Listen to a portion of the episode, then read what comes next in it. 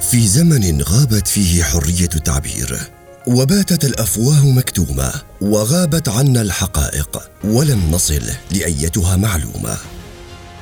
اختطفنا. اختطفنا. وكبل فكرنا ولأن الحق منتصرا دائما فها نحن هنا نحاكيكم. تابعوا المزيد عبر حساباتنا على مواقع التواصل الاجتماعي المركز الليبي لحرية الصحافة.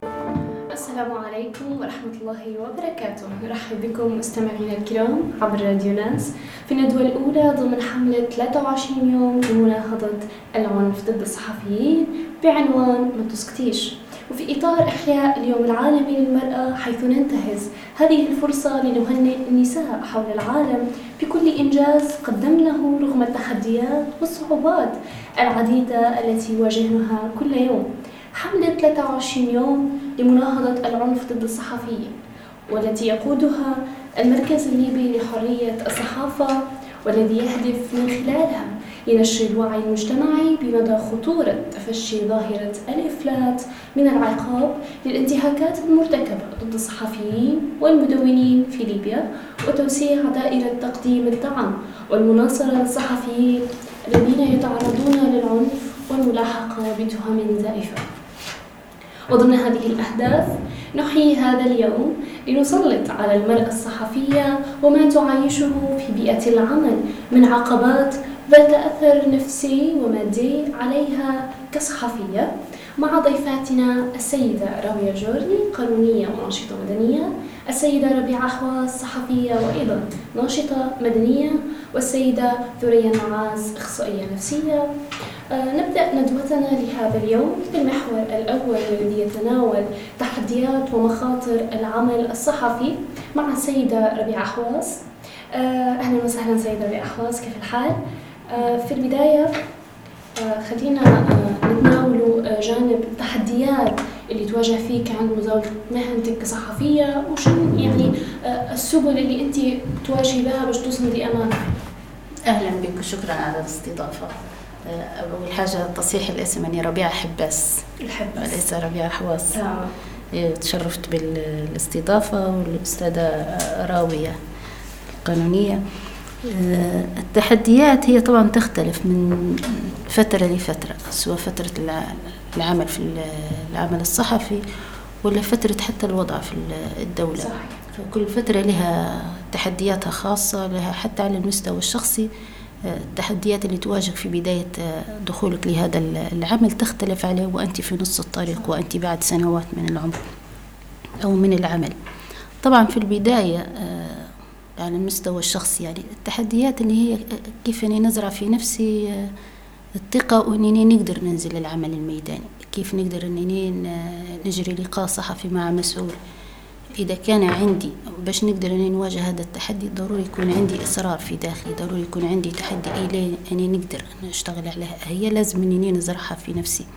ما نستناش أني ناخذها في دورة ولا ما نستناش أن حد ياخذ بإيدي ويقول لي هي تعالي أني نمشي بي. لا ضروري أني تكون في داخلي هي. المحيط اللي في اللي موجودة فيه هذا يعتبر كماليات يعني دافع ليا. نقدر انني نواصل نقدر انني نتأخر يعني يساعدني في اتخاذ القرار. طبعا بعد فترة من السنوات لو بنجيب نشوف يعني على مستوى ليبيا بندير إسقاط للتحديات والمخاطر تواجهني على مستوى ليبيا في خلال السنوات لا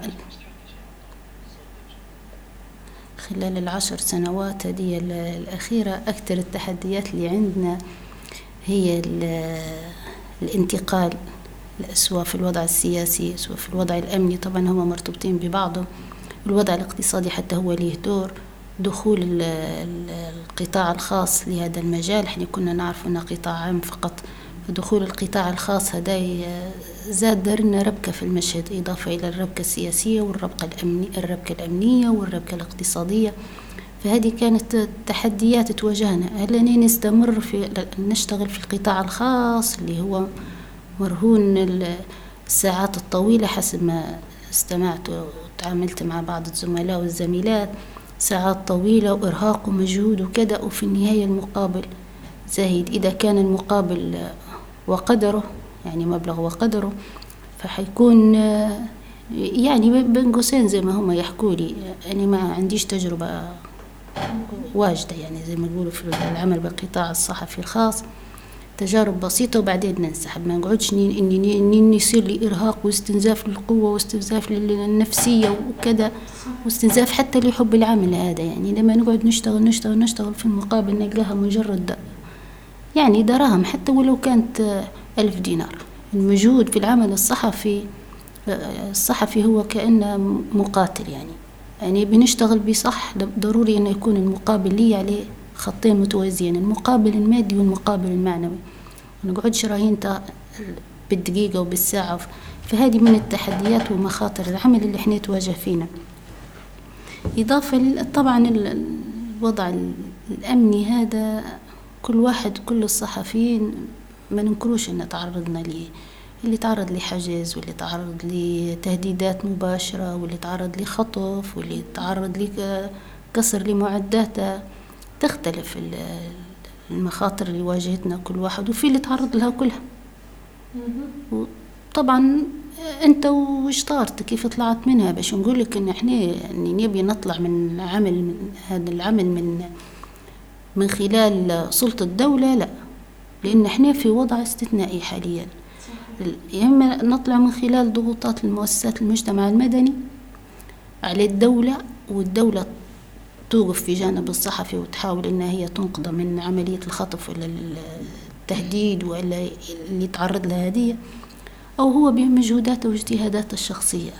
يعني حسب تجاربي الشخصية يعني تعرضت لحجز وتعرضت حجز لساعات في شركة مدنية نفطية وحجز لثلاث أيام في مهرجان في أحد المدن الجنوب. يعني ثلاثة ثلاثة أيام في هذه وتلا وممكن ثلاث ساعات في هذه الأسلوب ما نقولش إني تعرضت لتهديدات وكذا وكذا وكذا في نفس الجهتين لا واحدة تعرضت فيها لتهديد. وسلاح قدامك ونرفك وكذا وما تقوليش وأني نعرف شنو ندير وكذا.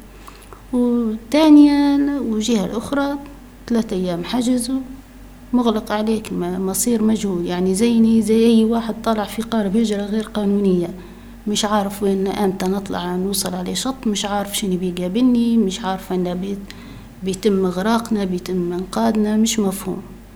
فكل الوضع كان كل الموقف كان والمشهد كان مجهول. ومع هذا نقول لك أكبر حاجة أو اكبر وسيلة باش أنت تتحدي بها هالمخاطر.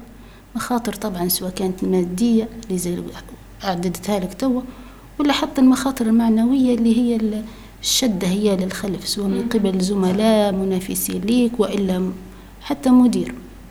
يقعد يسحب فيك لما يعرف أن خاصة المرأة دائما ينظروا على أساس أن هي تأتي في المرتبة الثانية.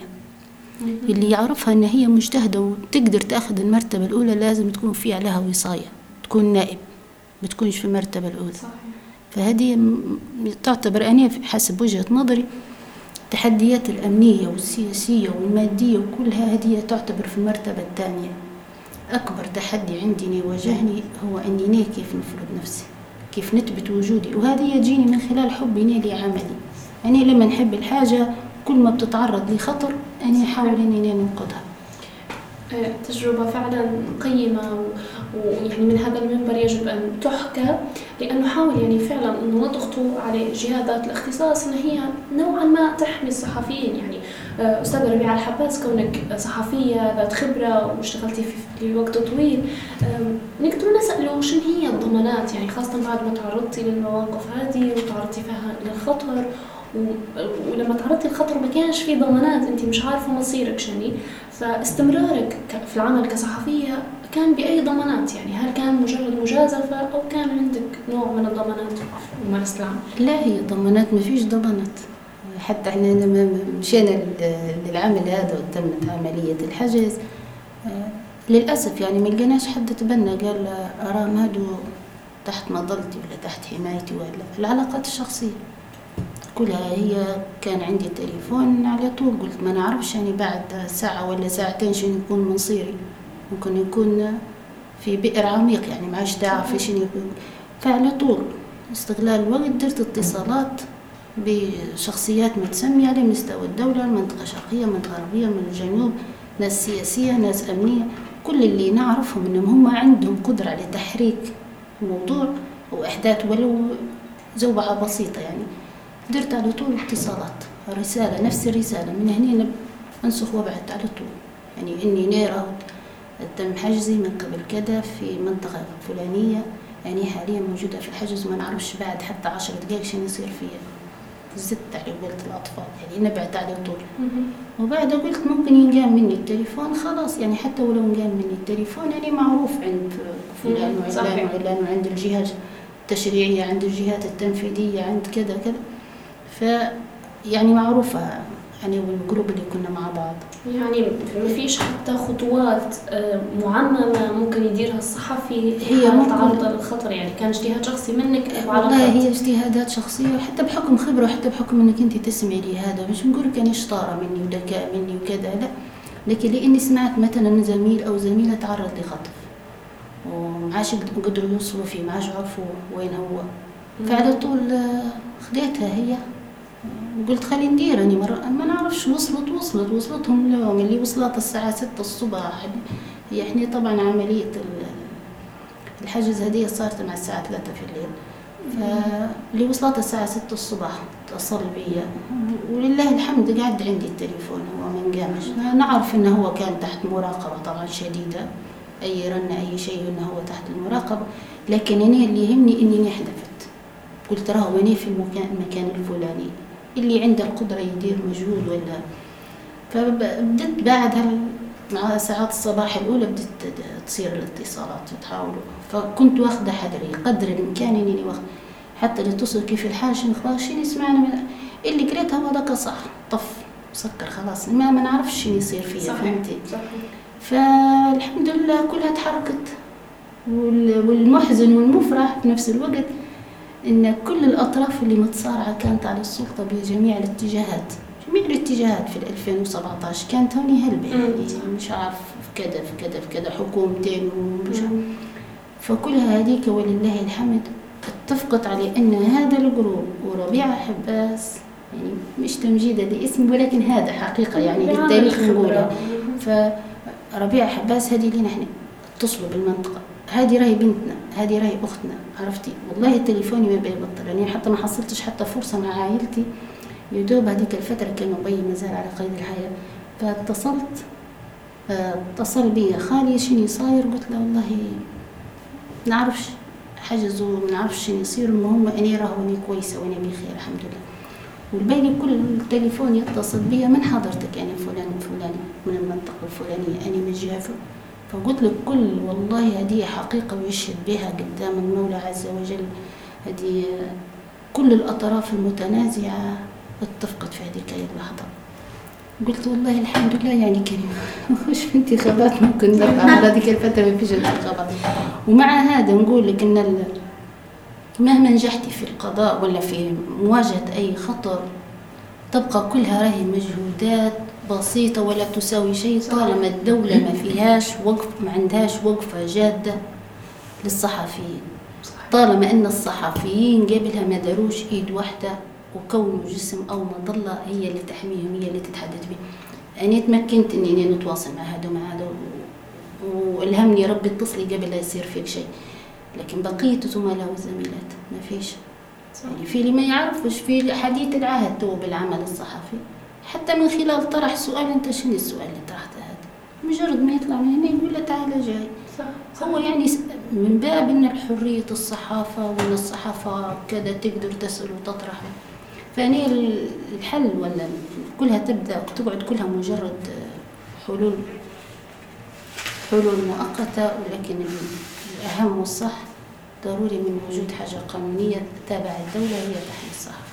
صحيح. يعني لربما هذه قصة لإحدى الصحفيات وفعلا عايشت فيها وضع صعب جدا لربما يخفى على الكثير يعني. جدا. ثلاثة أيام صعبات يعني مربي بالحال في هذيك الفترة. مع إني ما تعرضتش لأي آه، زي ما يقولوا عنف. تعرضتش. بالعكس. كانت كل الأمور تمام. مش تبي؟ تبي قهوة؟ القهوة ناقصة سكر. بعد نردها نعاود نجيبوا ما نبيش قهوة تو نختار ليش نبي باهي تمام. نجيبوا غيرها عشان تبوا ولكن أنت في النهاية اسمك في الحجز. أنا ثلاثة أيام والله لو شخص يقولها لي نقول يبالغ.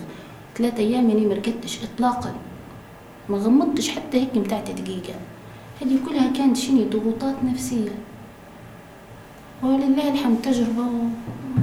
الحمد. الحمد لله. السلامة نتمنى فعلا أن آه، تتوحد الجهود بشكل حقيقي من مؤسسات لا تسعى لحرية الصحافة زي المركز الليبي لحرية الصحافة. من خلال الندوات والحواريات من خلال التوصيات وتعميم يعني آه، العديد من التجارب اللي يعني زي اللي عاشتها أستاذة ربيعة بحيث انه فعلا يتم الضغط على جهات الاختصاص إنه يكون في صوت للصحفي صوت حر ما يتعرضش من خلاله لأي نوع من أنواع آه، العنف أو إنه هو يكون يعني خارج عن عن إطار القانون. يعني يكون هو عبارة عن أداة يتم يعني آه، استغلالها أحيانا ومارس عليها العنف في حال إن هي ما تتلتش للاوامر يعني. آه شكرا لك أستاذ ربيع على طرحك. يعني بإجابتك واكيد نرجع لك ولكن قبل ما ننتقل للمحور الآخر آه ناخذ فاصل ونرجع بإذن الله. ممكن.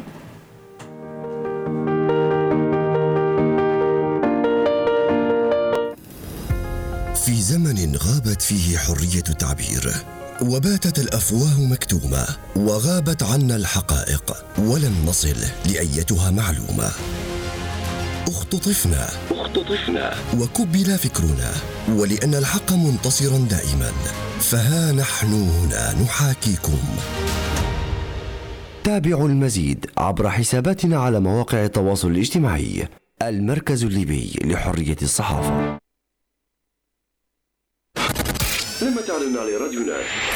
لما تعلن على راديو ناس. أكيد إعلانك حيوصل لكل الناس. للإعلان على راديو ناس. اتصل على رقم. اتصل على رقم. 091 02 00 2 31 ندعوكم لزيارة الحدث الأبرز في ليبيا لعام 2022 معرض ليبيا للغذاء في دورته الثالثة على أرض معرض طرابلس الدولي. في الفترة من الثالث عشر إلى السادس عشر من شهر مارس القادم بمشاركات محلية ودولية من قبل رواد الأعمال والمصنعين وبتنظيم من الشركة الدولية للمعارض والمؤتمرات وشركة آي سي إف للمعارض والشريك الإعلامي شركة ماس للدعاية. وبدعم من وزارة الاقتصاد والتجارة الاتحاد العام لغرف التجارة والصناعة والزراعة معرض طرابلس الدولي ومركز الرقابة على الأغذية. وبرعاية الراعي الذهبي شركة رياض ليبيا لاستيراد المواد الغذائية. الراعي الفضي شركة كوفيم لصناعة القهوة الإيطالية. الراعي البرونزي مجموعة السهل القابضة. نحن في انتظاركم.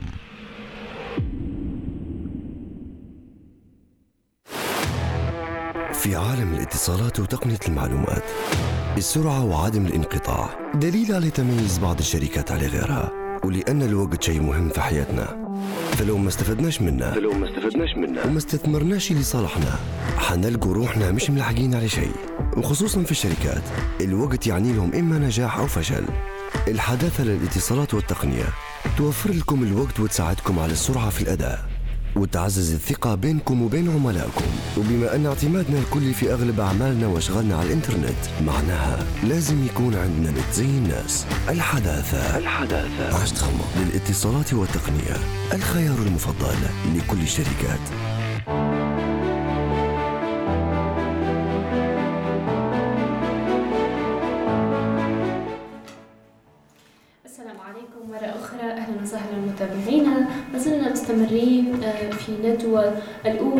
بعنوان متسكتيش ضمن حملة 23 يوم لمناهضة العنف ضد الصحفيين واللي نظمها المركز الليبي لحرية الصحافة. ننتقلوا آه، للمحور الثاني لندوتنا اليوم مع السيدة راوية الجورني قانونية وناشطة مدنية. وحنتناولوا معاها محور حقوق الصحفيات وفق القانون والمعاهدات الدولية. أهلا وسهلا أستاذة راوية. آه، في البداية خلينا نبدو آه، برأيك هل يتمتع الصحفيين آه، في ليبيا بكامل حقوقهم؟ أيضا خلينا نتكلم أكثر عن القوانين اللي تنظم العمل الصحفي في ليبيا. أولا مرحبا بالسيدات والسادة المستمعون. أهلا بحضرتك ريتاج وسعيدة بوجودي معك أهلا مع السيدة ربيعة وسعيدة بوجودي معها أيضا اليوم. آه، فيما يتعلق بالحقوق اليوم إذا أردنا الحديث عن الحق ففي بداية يجب أن يكون هناك قانون ينظم هذا الحق. من الناحية الوطنية بكل أسف آه، لدينا القانون المطبوعات اللي هو القانون رقم 76 لعام 1972 وهو القانون الوحيد الذي كان ينظم العمل الصحفي أو الإعلامي. إلا أن هذا القانون وبالرغم من أنه لا يحوي على نصوص تتعلق بحقوق الصحفيين فجل نصوصه تتحدث على واجبات الصحفي ما يجب أن يكون. سنجد بأنها تحتوي على يجب ويجب. آه، إلا أننا لن نجد آه، حقوقا لهذه الفئة داخل هذا القانون.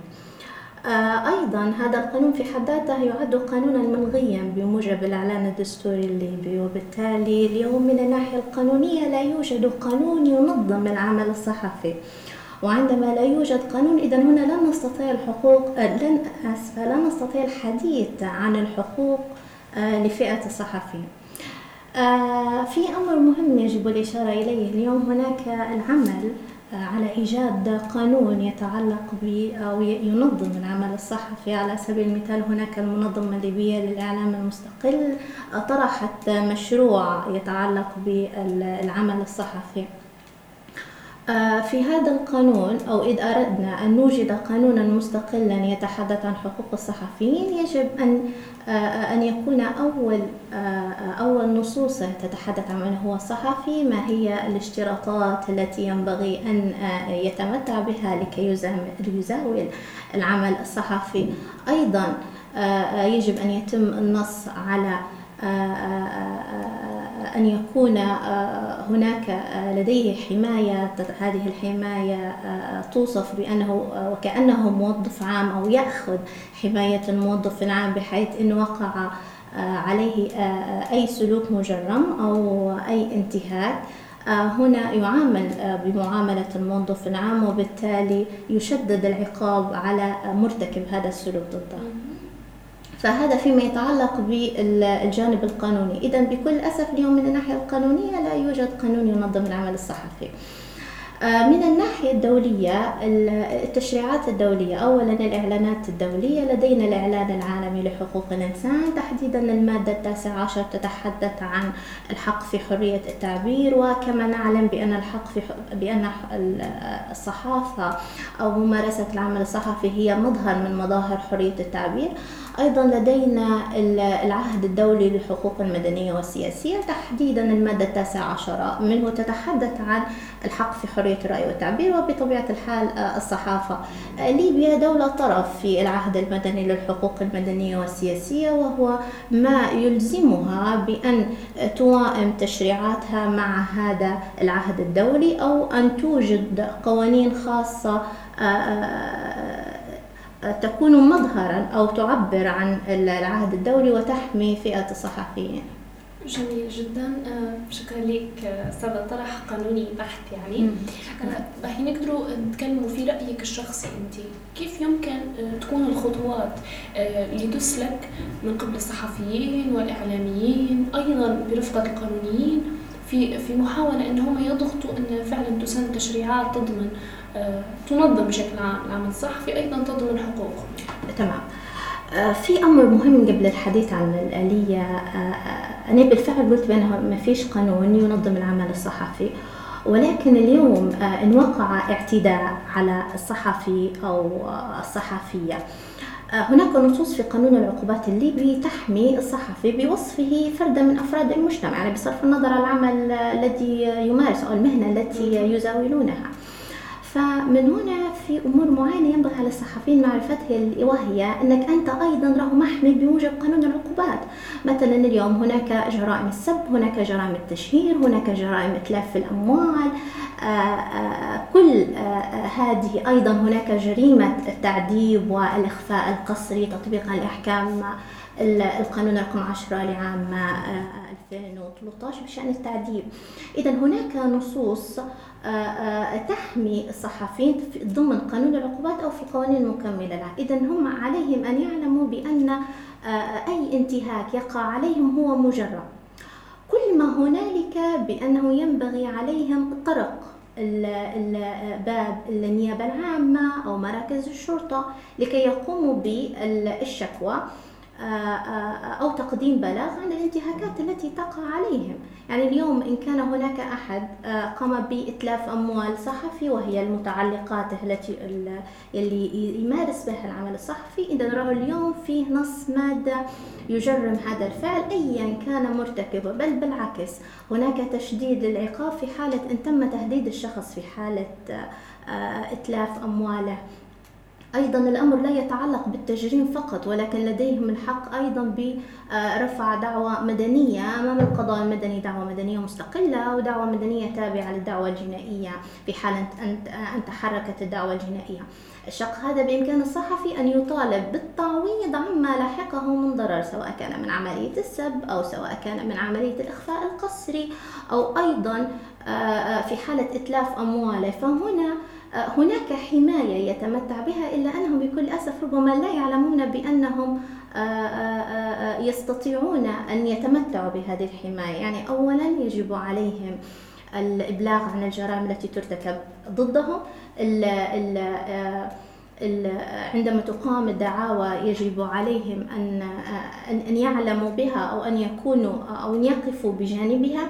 أيضا يقومون برفع دعاوى كما قلت آه، فيما يتعلق بالشق الشق المدني من أجل المطالبة بالتعويض. إذا أتصور أن هذه الأمور تشكل نوعا ما حماية للصحفيين. جميل جدا. أستاذ رابية لو تكلمنا على الضمانات اللي لربما الصحفي يحتاجها في ممارسة العمل في ضمانات أحيانا تكون من الدولة وأيضا في ضمانات تكون من جهات العمل اللي هم يتبعوا لها. يعني على سبيل المثال أستاذة ربيعة على تعرضت للموقف هذا بعلاقات شخصية. يعني ما كانتش الجهة اللي هي تتبع لها أو الجهة اللي ما هي تغطي لها في العمل الصحفي ملزمة أن هي تدير تدخل. مباشر. ففي رأيك يعني الجانب هذا كيف ممكن القانون يكفله بشكل أو بآخر؟ تمام. الضمانة الأولى دائما يقال بأن القضاء هو ضمانة أو الأحكام القضائية. هي ضمانة للتمتع بالحقوق. تمام. أيا كان حقك لن تستطيع التمتع به من دون القضاء. به هذا أمر.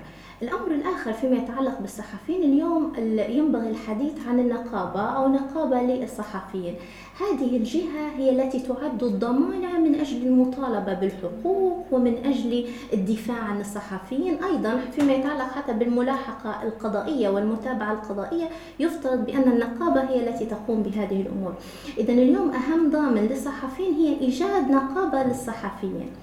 للأسف فكرة اليوم النقابة ممكن عندنا لدينا خلل فيها نظرا لأنه كما تحدثت لا يوجد قانون آه، يتعلق بتنظيم العمل الصحفي اللي هو كما قلت يوجد فيه الحقوق والواجبات فبالتالي هذا الخلل الذي أصبح اليوم ما فيش لا, لا توجد نقابة يعني للعمل الصحفي.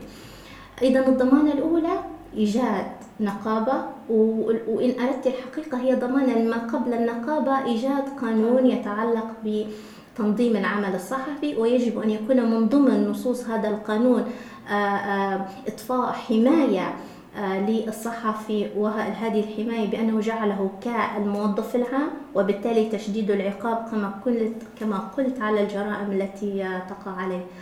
ثم من بعد القانون إنشاء نقابة نقابة هي الضامن الثاني. وأخيرا هو القضاء والأحكام التي تصدر من القضاء هي الضامن للصحفيين. جميل جدا يعني أستاذ رانيا شكرا لك على التوضيح الكامل والتام آه، للجانب القانوني بشكل عام للوضع الحالي اللي قاعدين يعيشوا فيه الصحفيين الآن في كل مكان وأيضا للوضع اللي تطمح آه، الجهات القانونية أن هي بدعم الصحفيين أن هي توصل يعني نقول أنه هو الوضع المثالي إن شاء الله. يعني في في في جهود بادية. المركز الليبي لحرية الصحافة يعني خاض في هذا المجال في إيجاد مسوده دستور تحمي الصحفيين تحمي حرية التعبير والحواريات اللي كانت تقام سواء يعني يكونوا فيها قانونيين صحفيين إعلاميين في مختلف المجالات. في محاولة أنهم يطلعوا بتوصيات حقيقية آه، تقدم للمشرع أو آه، يعني لذوي الاختصاص أن هم فعلا آه، يصدروا قوانين مخصصة للصحفيين تحميهم تنظم عملهم وأيضا توضح مهامهم يعني زي ما ذكرتي ووضحتي. يعني حاليا إحنا نقدر نقول خطينا جانب اللي عايشاته الصحفية أستاذ ربيع الحباس وشن التحديات اللي تواجه فيها على أرض على أرض الواقع يعني وشن عايشت هي من مشاكل وأشياء وكيف تصرفت يعني. إحنا شفنا إن هي تصرفت بشكل زي ما قلنا آه، شخصي وبعلاقاتها الشخصيه آه، أستاذة ربيعة لربما حلفها الحظ وكانت في رعاية الله وقدرت تطلع من آه، هذا الأمر سالمة في غيرها. لربما ما زالوا إلى اليوم يعانوا من الاخفاء القسري بسبب حرية التعبير وحرية الراي وأيضا غطينا الجانب القانوني واللي هو للأسف عرفنا من خلاله إن ما فيش قانون آه، متخصص يحمي الصحفيين بشكل عام. آه، في رأيكم خلينا نبدأ مع أستاذ ربيع الحباس كيف ممكن نواجه العنف القائم ضد الصحفيات بشكل عام وضد يعني الصحافه وحرية التعبير بشكل يعني مخصص؟ هي أنا نحب نشكر الأستاذة راوية فعلا في يعني الكلمات جت على الجرح زي ما يقولوا.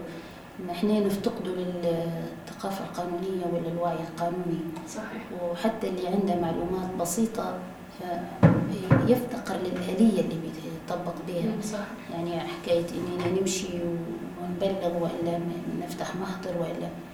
فهذه في نقطتين أستاذ راوي. اولا في اللي يقول لك أنا ما نعرفش إن هي يفترض إنني ندير كذا وكذا. وفي اللي نعرف إنه بيصير كذا وكذا. لكن أنا حنلقى نفسي خشيت في دوامة دوامة تانية أصعب من هذه يعني بين قوسين بلهجتنا الليبية يعني اللي آه، مارس علي إرهابة بأي شكل من الأشكال سواء ضفتي ولا فعلي. ممكن بيتمادى معي أكثر بعدها. بالفعل عندك حق. ولكن هذه وظيفة نقابة الصحفيين. هي هذا لهذا السبب. يعني بنقولها لك هذه فأنت سبقتيني فيها. إحنا دائما محتاجين يعني القوانين العاطلة المعطلة هذه هي السبب يعني. صحيح. صحيح. ليش القطاعات الثانية تلقيهم حتى لما بيطلعوا في مظاهرة ولا اعتصام ولا كذا القطاعات الثانية من غير الصحفي تلقيه طالعوا واثق من نفسه. يعني نقولوا مش ثقة بقية الشعوب ولا الدول الأخرى كيف يطلعوا ولكن مقارنة بالصحفي هو واثق من نفسه لأن عنده قانون يحمي لكن الصحفي دائما نقول كان أنا ما عنديش من بيحميني. حتى مديري المباشر. صحيح. من النادر أنه يحميني إذا كان علاقتك ودية ما بينك وبينها تمام يحميك. يقول مثلا ولا إذا كان هو فاهم في العمل الصحفي وأدبيات وفي جانب إنساني. إذا ما كان ما عندهاش يتمنى لك يعني السقوط هذا ما يتجاهل حتى تليفونك. مش هيرد عليك. وهذه صارت لي يعني. يعني ما نبيش نستعرض أنا كل شيء نقول إني صار لي صار لي صار لي. لكن هي فعلا صارت لي يعني. في واحد من الحوادث هذه اللي صرت لها صارت لي تواصلت مع مديري المباشر ما ردتش علي للأسف هي كانت سيدة. يعني الحادثة صارت لي الظهرية ردت علي الساعة 11 في الليل. وأنا كنت في حوشنا الساعة 11 ولا كنت مش عارف شنو قلت اني طلعت. فترة يعني خلخلة أمنية أقوى من الوضع الحالي. حاليا نقول الحمد لله.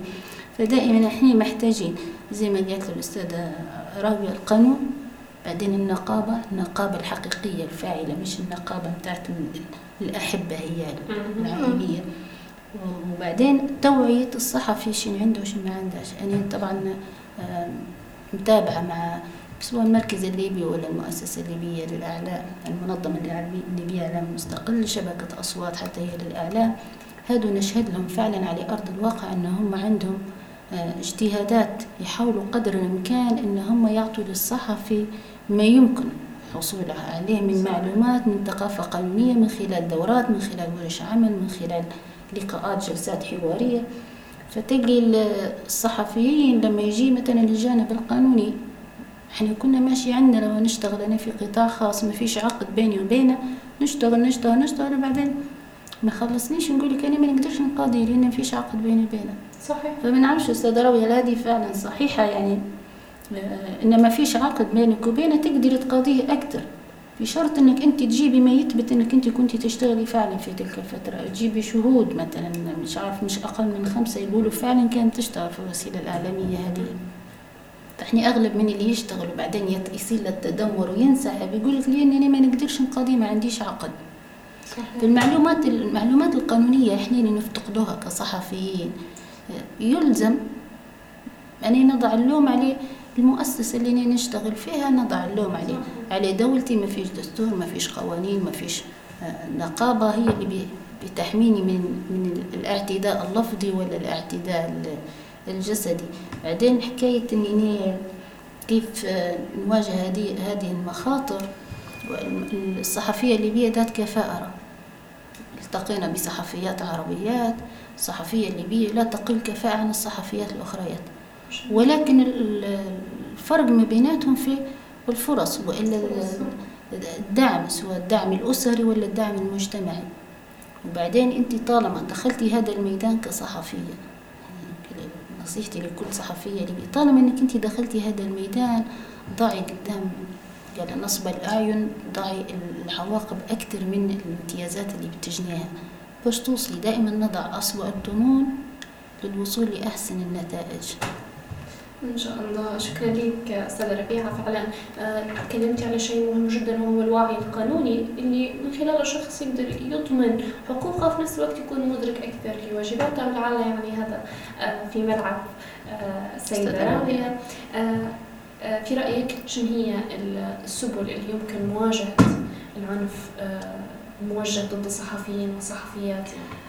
أهم سبيل هو معرفتهم لحقوقهم. هنا- وهنا أتحدث عن الحقوق المتعلقة بأي مواطن ليبي وهو إن وقع علي الاعتداء يجب علي اللجوء للقضاء. ومن خلال القضاء أو صدور الأحكام من القضاء تتحقق أهم ضمانة للعمل الصحفي. الأحكام القضائية من الناحية القانونية دائما يقال بأن الحكم القضائي يحقق ما يعرف بالردع أو ما يعرف بأغراض الجزاء الجنائي تحديدا الردع العام. الردع العام وهو ما يعرف بإنذار الآخرين بسوء عاقبة الإجرام. هذا الأمر يحدث عندما يعلم أحدهم بأنه إن قام بانتهاك حق لفرد آخر صحفي أيا كان نوع الاعتداء الذي وقع عليه آه، اعتداء في شرفه واعتباره اعتداء في ماله أو اعتداء في جسده أو سلامة جسده. تمام؟ إذا هنا لديك الحق باللجوء للقضاء وسيصدر ضده أحكام ذات طبيعة جنائية أيضا لديك الحق في التعويض هذا في الشق المدني. هذا الأمر سيترتب عليه إحجام فئات معينة عن القيام بهذه ال ال ال الانتهاكات ضد الصحفيين. إذا القضاء هو أهم آلية من آليات المواجهة ولكن قبلها معرفة الصحفيين بحقوقهم من الناحية القانونية. صحيح صحيح. شكرا لك أستاذ رامي على هذا التوضيح. وفعلا نتمنى أن من خلال هذه الندوة تكون في توصيات حقيقية آه، برعاية المركز الليبي لحريه الصحافة بحيث إنه هو بحيث إنه هو آه، يعمم هذا الشيء. ونسعوا بإذن الله يعني سواء كأعلاميين وصحفيين وقانونيين آه، في في سن في صدور قوانين تحميهم بإذن الله. مشاهدينا ومستمعينا الكرام نطلع فاصل ونرجع بإذن الله.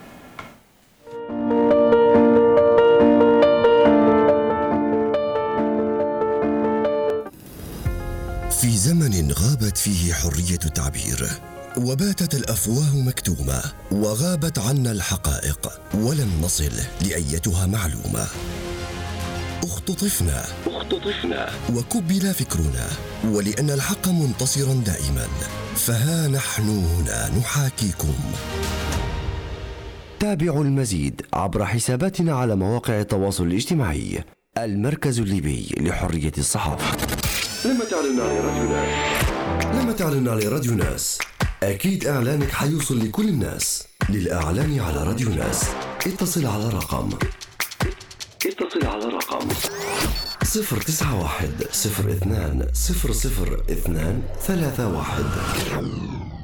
ندعوكم لزيارة الحدث الأبرز في ليبيا لعام 2022 معرض ليبيا للغذاء في دورته الثالثة على أرض معرض طرابلس الدولي. في الفترة من الثالث عشر إلى السادس عشر من شهر مارس القادم بمشاركات محلية ودولية من قبل رواد الأعمال والمصنعين وبتنظيم من الشركة الدولية للمعارض والمؤتمرات وشركة آي سي إف للمعارض والشريك الإعلامي شركة ماس للدعاية.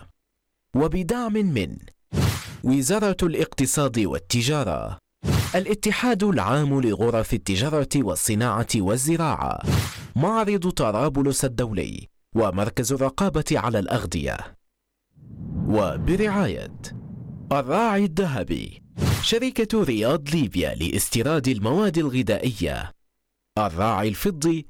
شركة كوفيم لصناعة القهوة الإيطالية. الراعي البرونزي. مجموعة السهل القابضة. نحن في انتظاركم.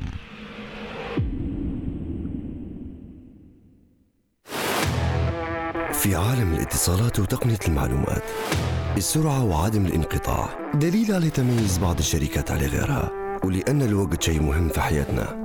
فلو ما استفدناش منه فلو ما استفدناش منه. وما استثمرناش لصالحنا حنلقوا روحنا مش ملحقين على شيء. وخصوصا في الشركات الوقت يعني لهم إما نجاح أو فشل. الحداثة للاتصالات والتقنية توفر لكم الوقت وتساعدكم على السرعة في الأداء. وتعزز الثقة بينكم وبين عملائكم. وبما أن اعتمادنا الكلي في أغلب أعمالنا وأشغالنا على الإنترنت معناها لازم يكون عندنا نت زي الناس. الحداثة. الحداثة. عشت للاتصالات والتقنية. الخيار المفضل لكل الشركات.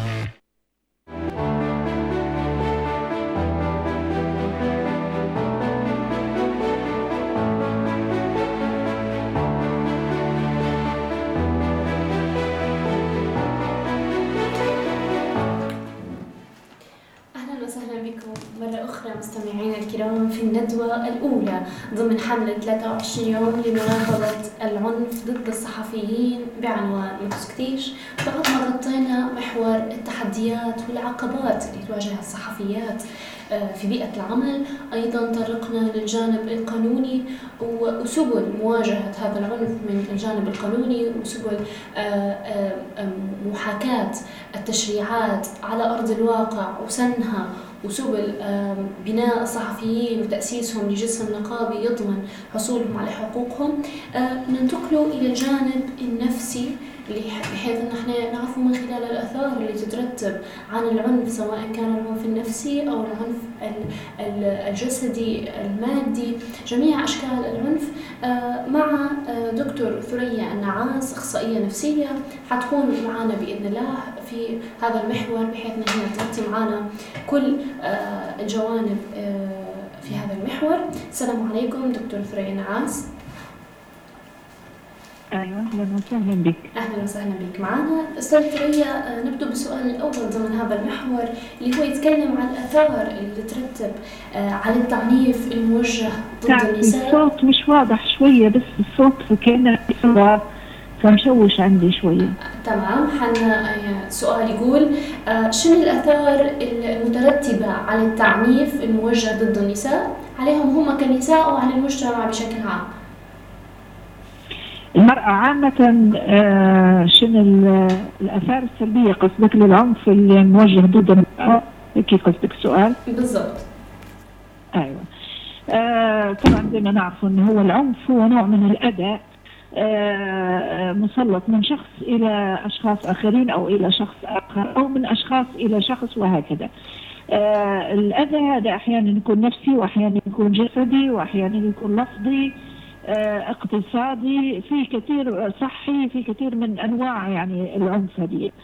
المرأة عامة آه، تعتبر آه، خصوصا في المجتمع نتاعنا إحنا نتيجة للنظام ال- المجتمعي نتاعنا والجندرة مجتمع ذكوري يعني فدائما واقع عليها أصلا عنف اجتماعي أو ظلم اجتماعي آه، الظلم الاجتماعي هذا آه، يتمثل في نظرة المجتمع لها النظرة النمطية اللي هي آه، آه، يعني ليس لديها قدرات آه، وصفها بالدونية وصفها بالضعف وصفها بأن لا هذا مناسب ليك. فمثلا إذا كان بتشتغل في مجال ما لا هذا المجال مش مناسب ليك هذا لغيرك وهذا يعطيك أيضا نوع كبير من العنف.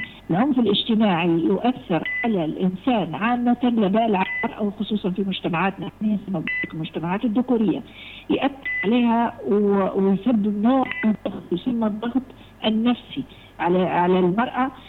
أضف إلى هذا المسؤوليات العبء آه، آه، اللي هي آه، على كاهل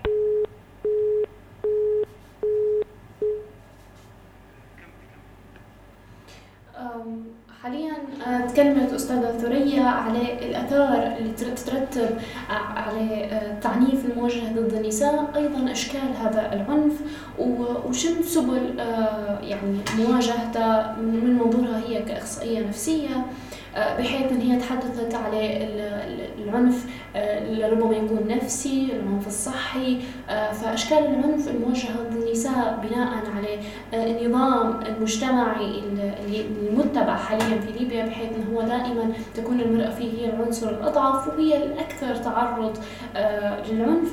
ومن خلال هذا اليوم واللي هو يعتبر آه، يوم آه، هو عيد بالاحتفال بالنساء ولكن هو آه، بشكل أكبر أو بشكل أخص هو يوم يتم تسليط الضوء على مشاكلهم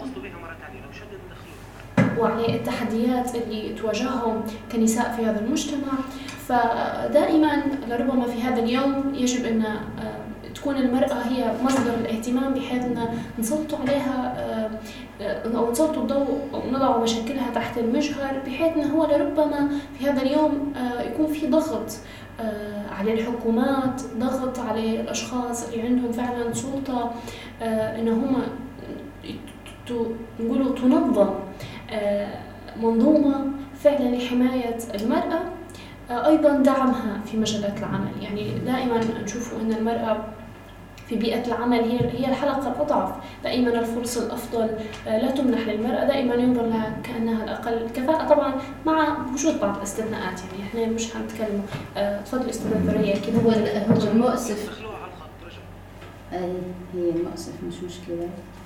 هي المؤسف إن في العمل في الجد وفي المردود المرأة تبذل فيه مجهود أكثر ولكن كمناصب وإدارات وقرارات قرارات صحيح تستثنى يعني فعلا فيها. فعلا صحيح آه، هو إحنا بالرجوع للجانب النفسي مع دكتور ثريا نعاس آه، حنحاول إن إحنا نسألوها يعني أستاذة ثريا أو دكتور ثريا على الاجراءات اللي واجب اتخاذها من قبل المرأة المتعرضة للعنف، يعني هل في إجراءات معينة أو آليات تتبعها المرأة عندما تتعرض للتعنيف؟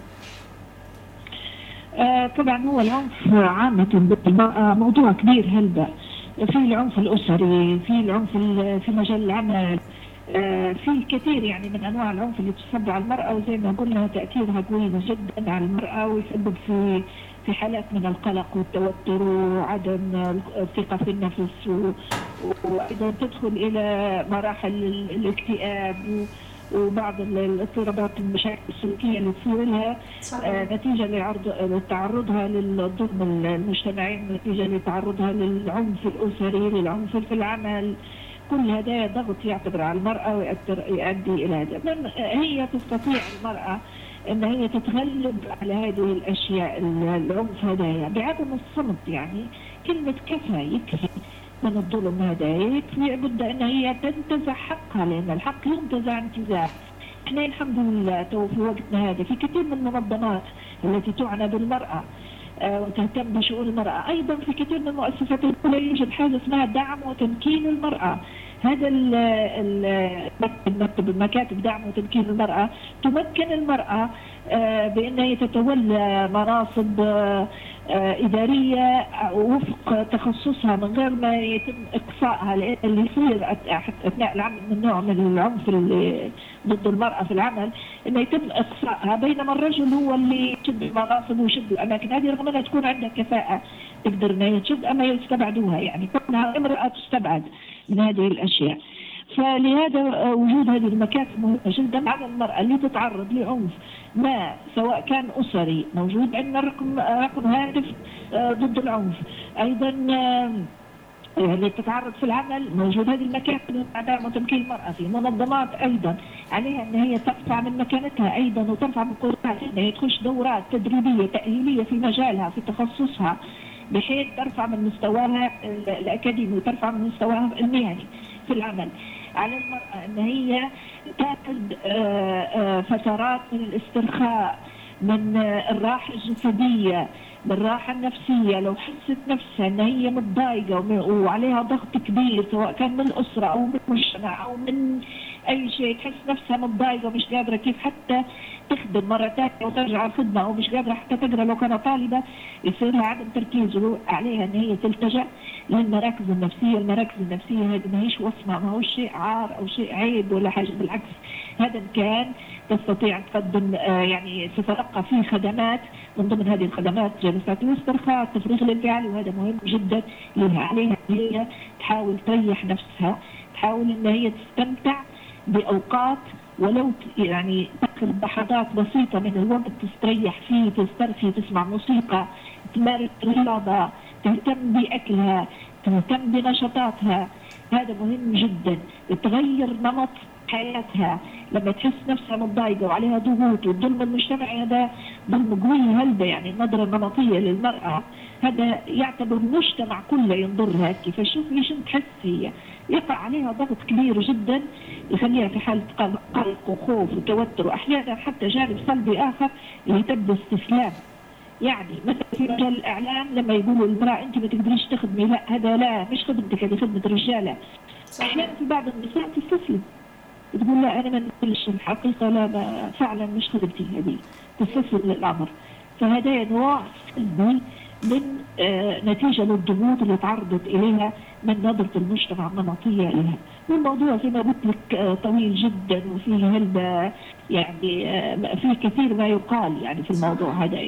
فهذا باختصار لما تتعرض للضغط أو تتعرض للعنف سواء كان أسري مهني غيره عليها هي تلتجا بالامكانات اللي تستطيع أن هي تتواصل معهم حتى تاخذ حقوقها الكاملة سواء كانت من مكاتب الدعم وتمكين المرأة في مؤسسات الدولة في وزارة الإعلام مثلا في وزارة التعليم في وزارة الاقتصاد في كثير من الوزارات موجودين هذول مكاتب الدعم وتمكين المرأة أو آه، آه، في أرقام ساخنة لما تتعرض لعنف أسري تقدر تصل الارقام هذه وتوضح يقدموا لها خدمات. بالاضافه لمديريه الأمن فيهم كان اللي هو دعم وتمكين المرأة في مديرية الأمن حتى تستطيع إن هي تتواصل معهم لو تعرضت لعنف كبير أو نوع من الأذى الجسدي أو الجرائم ارتكبت وهكذا تستطيع إن هي تتواصل مع هذه الجهات.